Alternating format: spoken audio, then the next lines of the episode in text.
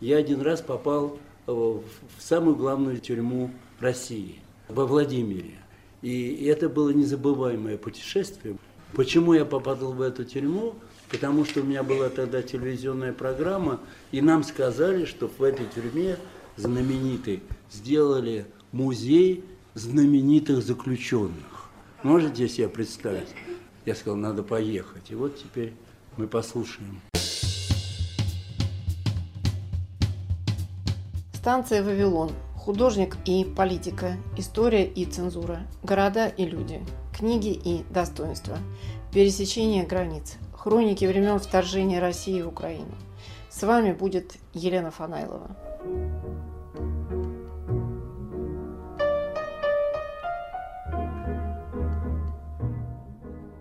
Виктор Ерофеев – один из самых знаменитых современных русских писателей, кавалер орденов Франции и Польши, автор знаковых для постсоветского читателя произведений романа «Русская красавица» и рассказа «Жизнь с идиотом», по которому написана опера Альфреда Шнитке – а также исследований о Маркизе де Саде. Несколько лет вел программу «Апокриф» на канале «Культура» и передачу «Энциклопедия русской души» на радио «Свобода». Ерофеев – последовательный противник вторжения России в Украину и критик путинского режима. Его пытались привлечь к суду новейшие патриоты за так называемую русофобию. Книги Ерофеева, изданные в нулевые и десятые, назывались «Хороший Сталин» и «Русский апокалипсис». Обе темы перекликаются с новой книгой под названием «Великий гопник», которая пока вышла только по-немецки, но вы услышите ее фрагменты по-русски. «Великий гопник» – это политическая сатира, пародия и на Владимира Путина, и на всех русских гопников. Запись сделана в Вене на конференции под названием «Другая Россия. Литература во время войны». Модерирует дискуссию критик, переводчик и философ Эрих Кляйн представлении для публики он довольно подробно остановился на биографии писателя, отец которого был советским дипломатом и личным переводчиком Сталина. И вот реакция Виктора Ерофеева, чей полемический характер и склонность к карикатурам прекрасно заметны в этом выступлении. Биография совершенно не имеет никакого значения, если тебе Бог не дает талант. Если у меня отец был переводчиком Сталина и помощником Молотова – это совершенно не значит, что я буду вот сегодня сидеть с Эрхом вместе на этой трибуне. Почему нет? Потому что не в этом дело. Дело в том, что просто, когда я еще был совсем маленьким, мы жили в Париже, для меня это было уже страсть. Для меня это была такая энергетическая отдушина, что я понимал, что когда-то я стану или писателем, или бандитом. Стал писателем. Ну, я выбрал смешанную профессию такого бандита-писателя или писателя-бандита. И, в общем, всю жизнь по этому поводу страдаю, но другого просто, видимо, Бог мне не дал. А что касается твоего вопроса, то... Ой, я забыл его.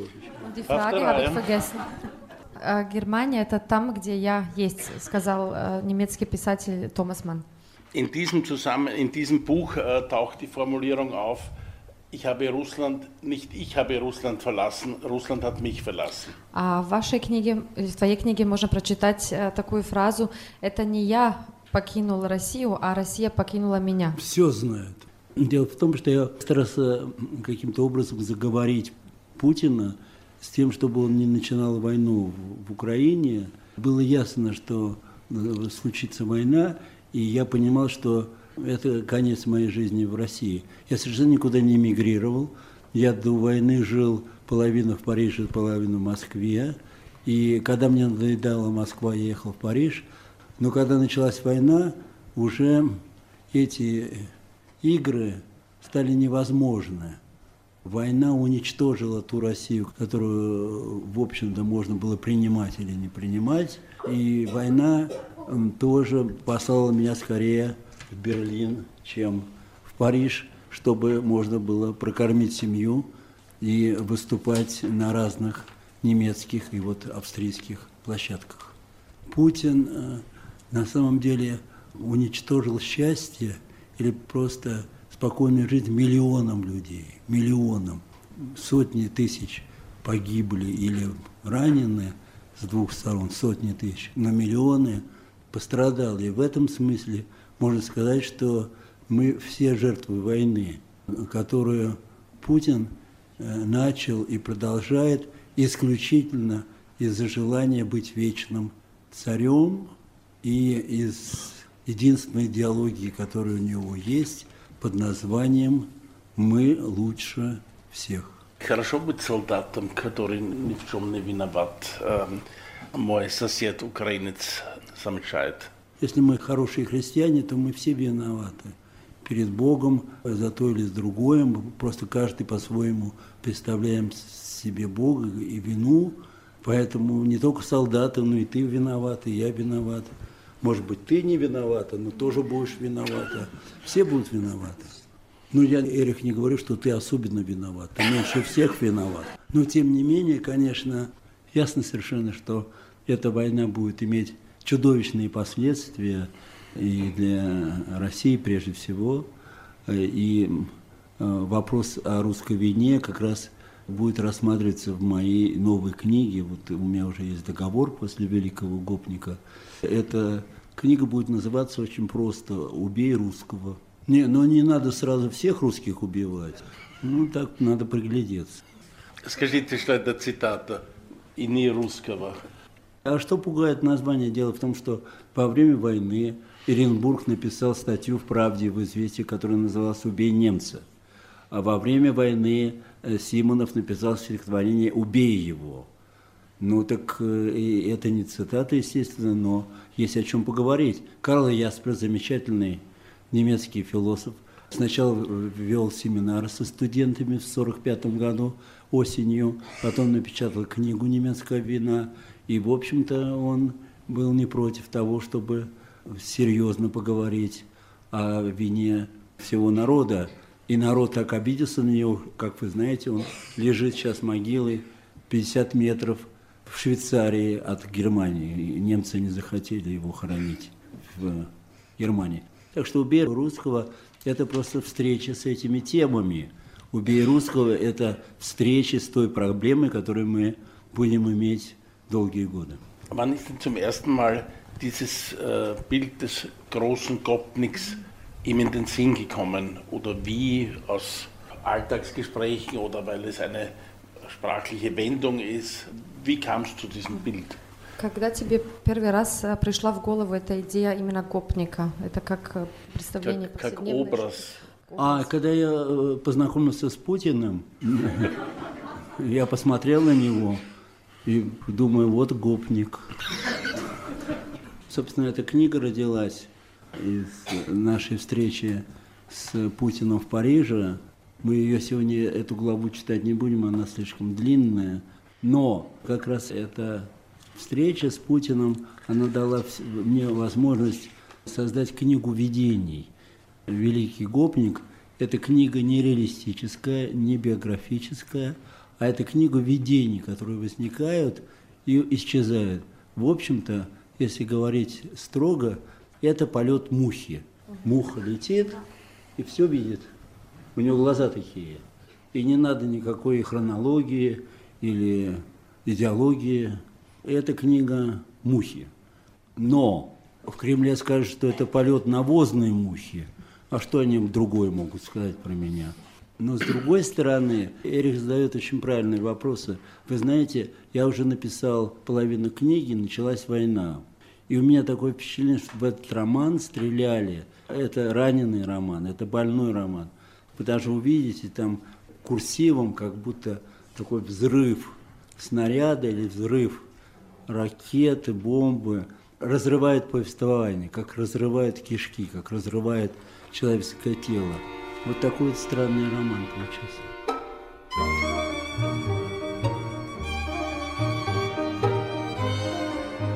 Я обычно не пересказываю свои книжки, но, пожалуй, раз уж мы не будем читать сейчас мою первую встречу с Путиным, давайте я коротко расскажу о ней Париже. В Париже был обычный такой салон де ливр, значит, книжная ярмарка, она обычно проводится в Париже весной, в марте. И президент Франции Ширак тогда был, он решил выбрать эту книгу «Хороший Сталин» в качестве темы для своего выступления в прекрасном своем дворце, открывая этот салон. Ну и мне Объявили, что Ширак, естественно, хочет, чтобы я тоже там присутствовал. Ну и я приехал там, поскольку выставка была посвящена, как этот фестиваль русской литературы, там были еще очень интересные русские писатели, но вот меня выбрали в качестве такого, ну, просто игрового человека, который, во, написал роман, а мы сейчас про него расскажем. В общем, я приехал в Елисейский дворец, красивое место, рекомендую посетить. Приехал туда, Ширак, русские писатели. А сначала охрана хотела нас выстроить в ряд, потом они поняли, что они французы, и писатели в ряд не выстраивают. И вдруг говорят, и Путин тоже приехал потому что в этом салоне э, его телохранители решили, что небезопасно. И он не поехал. И поехал сразу к своему приятелю Шираку. И вдруг два президента, знаете, они по телевизору видели, они таким быстрым президентским шагом идут вообще. Один большой, один совсем маленький. Догадайтесь, кто есть кто. Вот. И, значит, прямо к трибуне. Ну, и Ширак первый – салон, посвященный русской книге, и он стал говорить, что он и Пушкина любит, и Лермонтова, и Чехова, ну и всех перечислил, все аплодировали, все радовались, а потом Путину, значит, давай иди. Он встал, я люблю Бальзака, такая пауза, и Дюма тоже, пауза, все зааплодировали, и он забыл остальных. И так стоит растерянно – и ничего про французскую литературу сказать не может. И так как, птичка такая соскочил, как кузнечик, такой растерянный. Может быть, десад? Скорее, де огород. И Ширак, значит, берет меня, подводит там камеры, такие вот телевизионные, только штук 20, и кричит Путину, Володя, иди сюда, по-русски, иди сюда. А Володя видит меня, у нас уже был конфликт серьезный, и не хочет со мной иметь дело, не хочет. Я говорю, Володя, иди сюда, не идет. Но в конце концов его привели, вот, и мы стоим Шираком, Ширак знал моего отца, поговорим по-французски Шираком. Но Лена знает, какой был конфликт у нас, Сорокин, я и Пелевин, идущие вместе с другой стороны. Это 2002 год, и я написал такое резкое письмо Путину. Ну, в общем, он меня запомнил. И когда он шел к трибуне, он же развеял он же шпион, он увидел меня, и, знаете, так глазами так ведет, ведет, ведет, а потом как соплю сбросил. Я думаю, о, три года прошло, а все помнит, сука. И, значит, мы стоим, вот, Ширак, я, подходит Путин, и вдруг принимает позу телохранителя самого себя. Ноги расставляет, руки прячет за... Что с ним? И первые слова, которые Путин в своей жизни обратился ко мне, были такие. Почему вы с ним говорите по-французски? Честно говоря, я совершенно охренел. Просто я, я смотрю на него и никак не понимаю, что это такое. Стоит человек, который телохранитель, а потом я думаю, ага, он же думает, что мы с Шираком разговариваем о нем – и говорит, посмотрите, какой маленький, такой плюгавый, противный. Вообще, что он тут делает?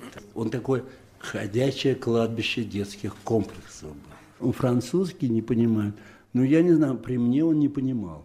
Но то, что будет дальше, а там история начинается только с этих слов, это вы прочитаете в книге. Мы вернемся после объявлений. Говорит радиостанция «Свобода». Вы слушаете первую программу «Радио Свобода». Говорит Радио Свобода. Говорит Радио Свобода. Говорит Радио Свобода. Говорит Радио Свобода. Говорит Радио Свобода. Говорит Радио Свобода. Говорит Радио Свобода. Говорит Радио Свобода. Говорит Радио Свобода. Говорит Радио Свобода. Добрый день, говорит Радио Свобода. Радио Свобода. Всегда вместе с вами.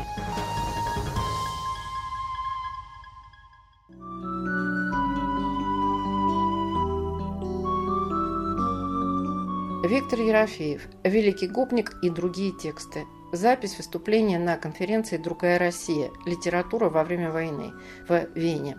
Модерирует Эрих Кляйн, философ, критик, переводчик. В предыдущем фрагменте Ерофеев фактически пересказал содержание главы из книги «Великий гопник», которая называется «Наша встреча в Париже». А сейчас фрагмент из главы «Владимирский Централ» из той же книги. Я, наконец, разгадал тайну русской души. Вот как это произошло. Я подъехал к воротам Владимирского Централа. Это типично немецкая тюремная застройка XVIII века. Стояла ранняя весна или поздняя осень. Впрочем, ранней осени у нас не бывает. Часовой распахнул ворота, и два полковника быстрым шагом подошли к моему автобусу. «Мы вас заждались», — сказали они с отменными, вставными, как челюсть, улыбками. «Да-да», — подтвердили они, увидев мое замешательство. «Очень заждались. Давайте ваш паспорт». Я вынул паспорт. С чего начнем? С показа жопы, как полагается. И потом на всю жизнь запоминается. Почему из всех унижений тюрьмы люди больше всего вспоминают «наклонитесь», «раздвиньте ноги», «разведите ягодицы», Почему наши люди так стесняются показывать свои сраки? «Может, чайку с дорожки? Крепкого?» — сказал блондин-полковник. «Черного, с лимоном!» — вскричал другой, черненький. Они, как веселые озорники, пошлепывая меня по плечам, потащили пить чай. Кто сказал, что они звери? Они были приветливы, оживлены, гостеприимны. Может, чуточку коньячку? Они уже вынимали бутылочку из шкафа, в котором было много всяких рулонов. Я слегка покачал головой. После чая Чернявый остался в офисе, а блондин, командир по культуре и воспитанию, потащил меня в тюрьму. Радостно открывались и закрывались замки. Было много решеток. Как в кино. Чистота голубых коридоров не поддавалась описанию. Мы начали с библиотеки. Парень, похожий на Есенина, немедленно предложил прочитать мне свои стихи. Подошла полная женщина. Она была взволнована, она трепетно вздыхала. Они с Есениным устроили маленькую выставку моих книг. Мне захотелось взять свои книги с собой. Мне стало не по себе от того, что они выставлены во Владимирском Централе. Быстро начались откровения. Полковник растаял в воздухе. Полная женщина говорила мне, что она без тюрьмы не представляет себе жизнь, что она породнилась с заключенными. Они все ее дети. В глазах у нее стояли слезы. Это были голубые русские озера слез. И тогда во мне шевельнулась первая догадка. Я подумал, директор тюремной библиотеки, полная женщина с завитками светлых волос, прародительница этого космоса. Только я не знал еще, как и что мне делать с такой догадкой.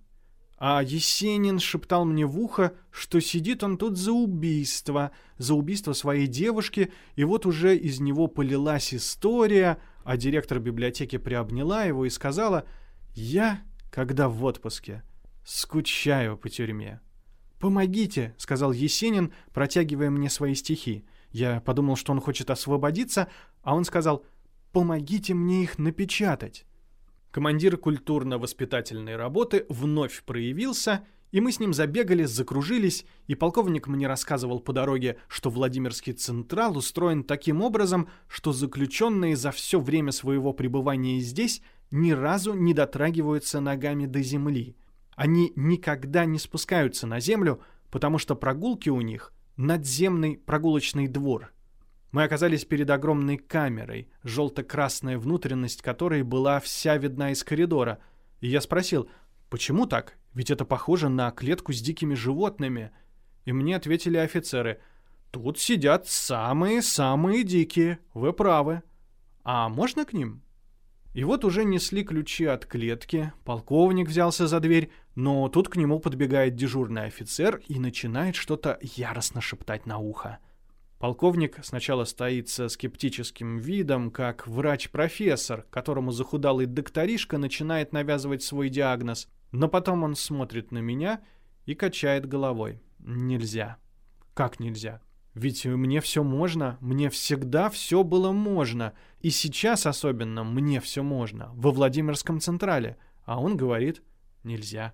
«Нельзя», — говорит полковник, «потому что они вас могут взять в заложники и тогда они будут нас шантажировать.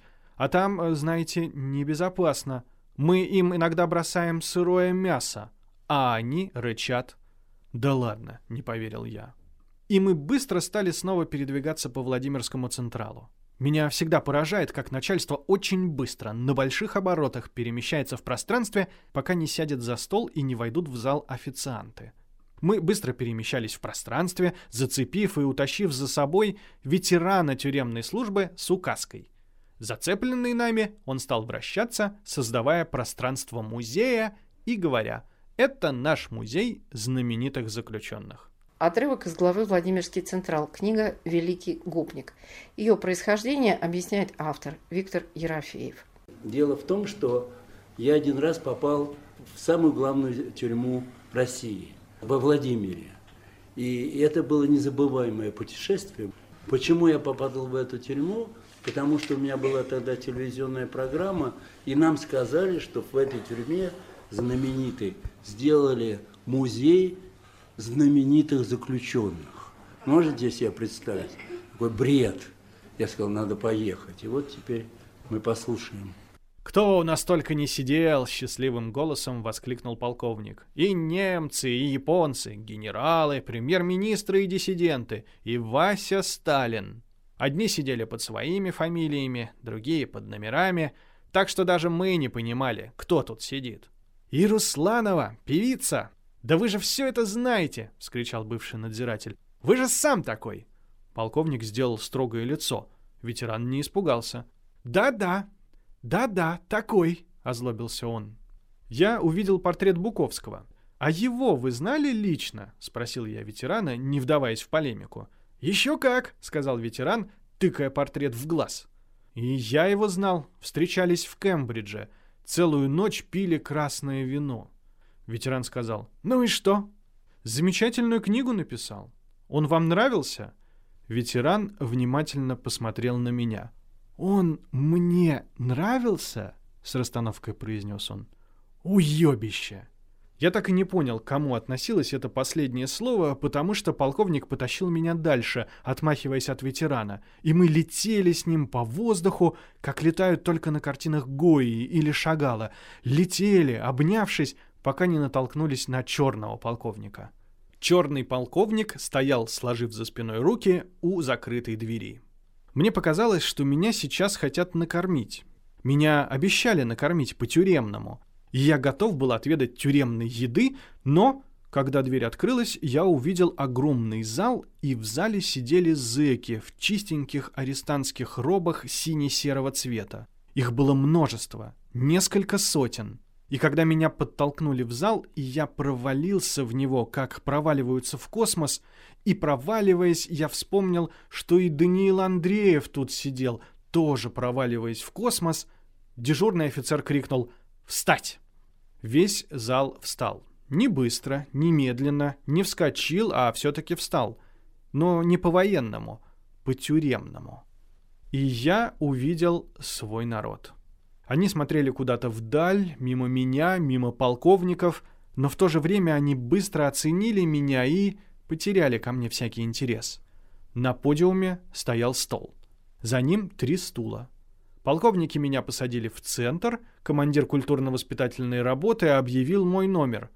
«Сесть!» — крикнул дежурный офицер, стараясь перед начальством. Я должен был перед ними выступить. «Но вы же меня не предупредили», — пробормотал я, обращаясь к черному, главному полковнику. Он сделал вид, что меня не услышал. «Ну да, я забыл, что я в тюрьме». А второй полковник вдруг на весь зал сказал, «Тему своего выступления наш гость объявит сам».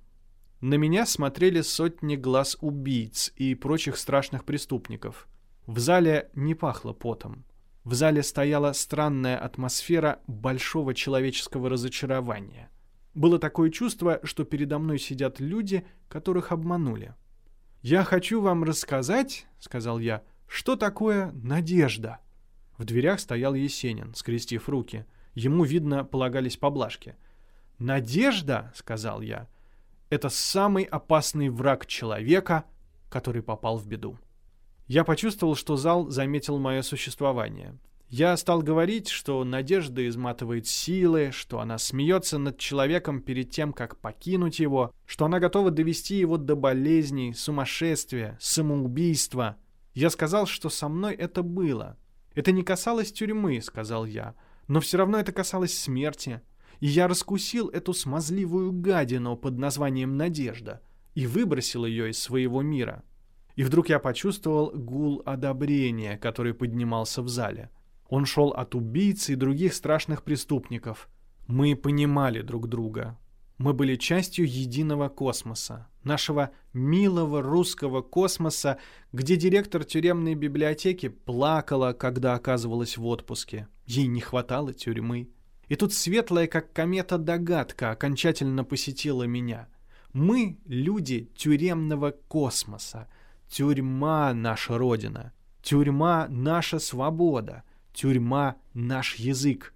Тюрьма — сердце нашей самости. Не гнобите тюрьму. Высоколобые и многоклеточные, мультимолекулярные создания пишут всякие гадости о тюрьме и своих мучителей. Это не наши люди. Наши люди — это веселые озорники-полковники, это ветеран-надзиратель с указкой, это убийца Есенин, это мы с вами, братья и сестры мои. Русская душа просит тюрьмы, только тюрьмы ей и надо. И ничего ей больше не надо, кроме Владимирского Централа. Когда я кончил говорить, некоторые зэки подошли ко мне совершенно по-простому и пожали мне руку, как свободные люди — и тогда я понял, как неправ, по-барски неправ был Тютчев со своим «умом Россию не понять». Да еще как понять? Только ум должен быть другой, не тютчевский. И полковники тоже обрадовались, снова хлопали меня по плечу и говорили «хорошо сказал».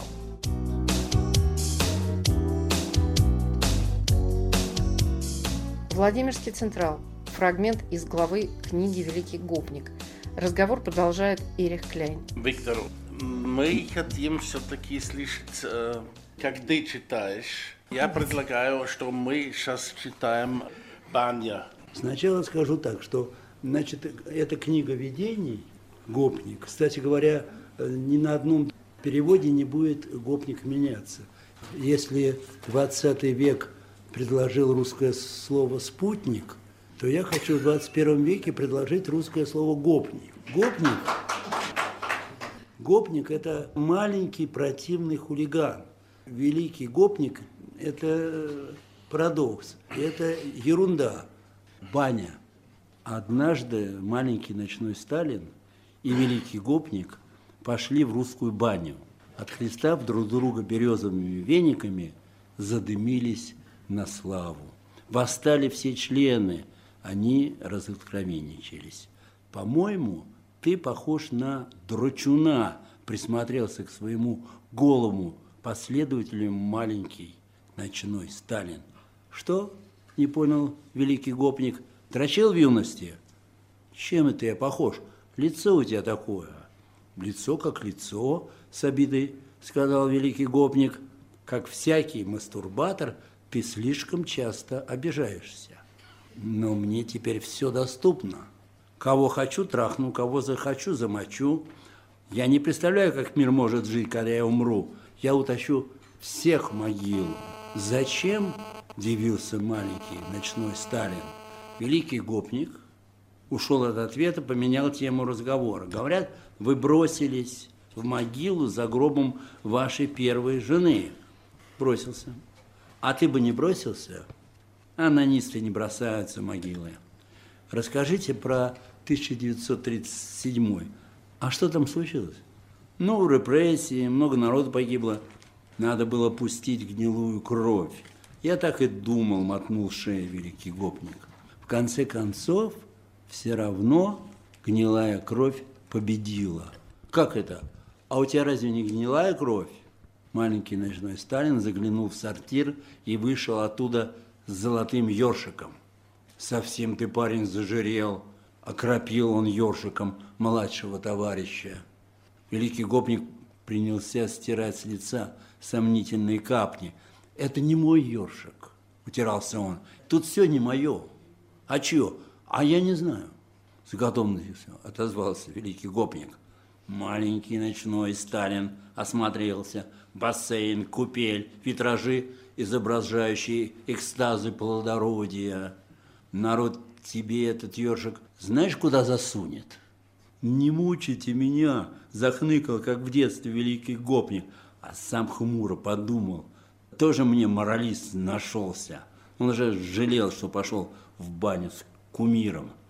У меня великая идея была, провозгласил маленький ночной Сталин, как будто подслушал мысли младшего товарища. А у тебя что? Сверхдержава? Иду по вашим следам, но молодежь дурит. А ты бей! Не жалей, вскричал маленький ночной Сталин. Я не жалею, сказал великий гопник, но боюсь, что к вам они не вернутся. Как это не вернуться, удивился маленький ночной Сталин. Ведь у нас в стране все построено по сталинским принципам. Каждый начальник, даже не догадываясь об этом, мой человек. Каждый глава семьи хочет держать родню в кулаке. Куда я от вас денусь? Маленький ночной Сталин с досадой бросил золотой ёршик на пол, махнул рукой. Пошли еще попаримся. Виктор Ерофеев, «Великий гопник» и другие книги. С вами была Елена Фанаилова. Подкаст «Станция Вавилон». Слушайте новый выпуск каждую субботу в приложениях Apple и Google, в Яндекс Музыке, Spotify, а также на сайте Радио Свобода в разделе «Подкасты». Пока-пока.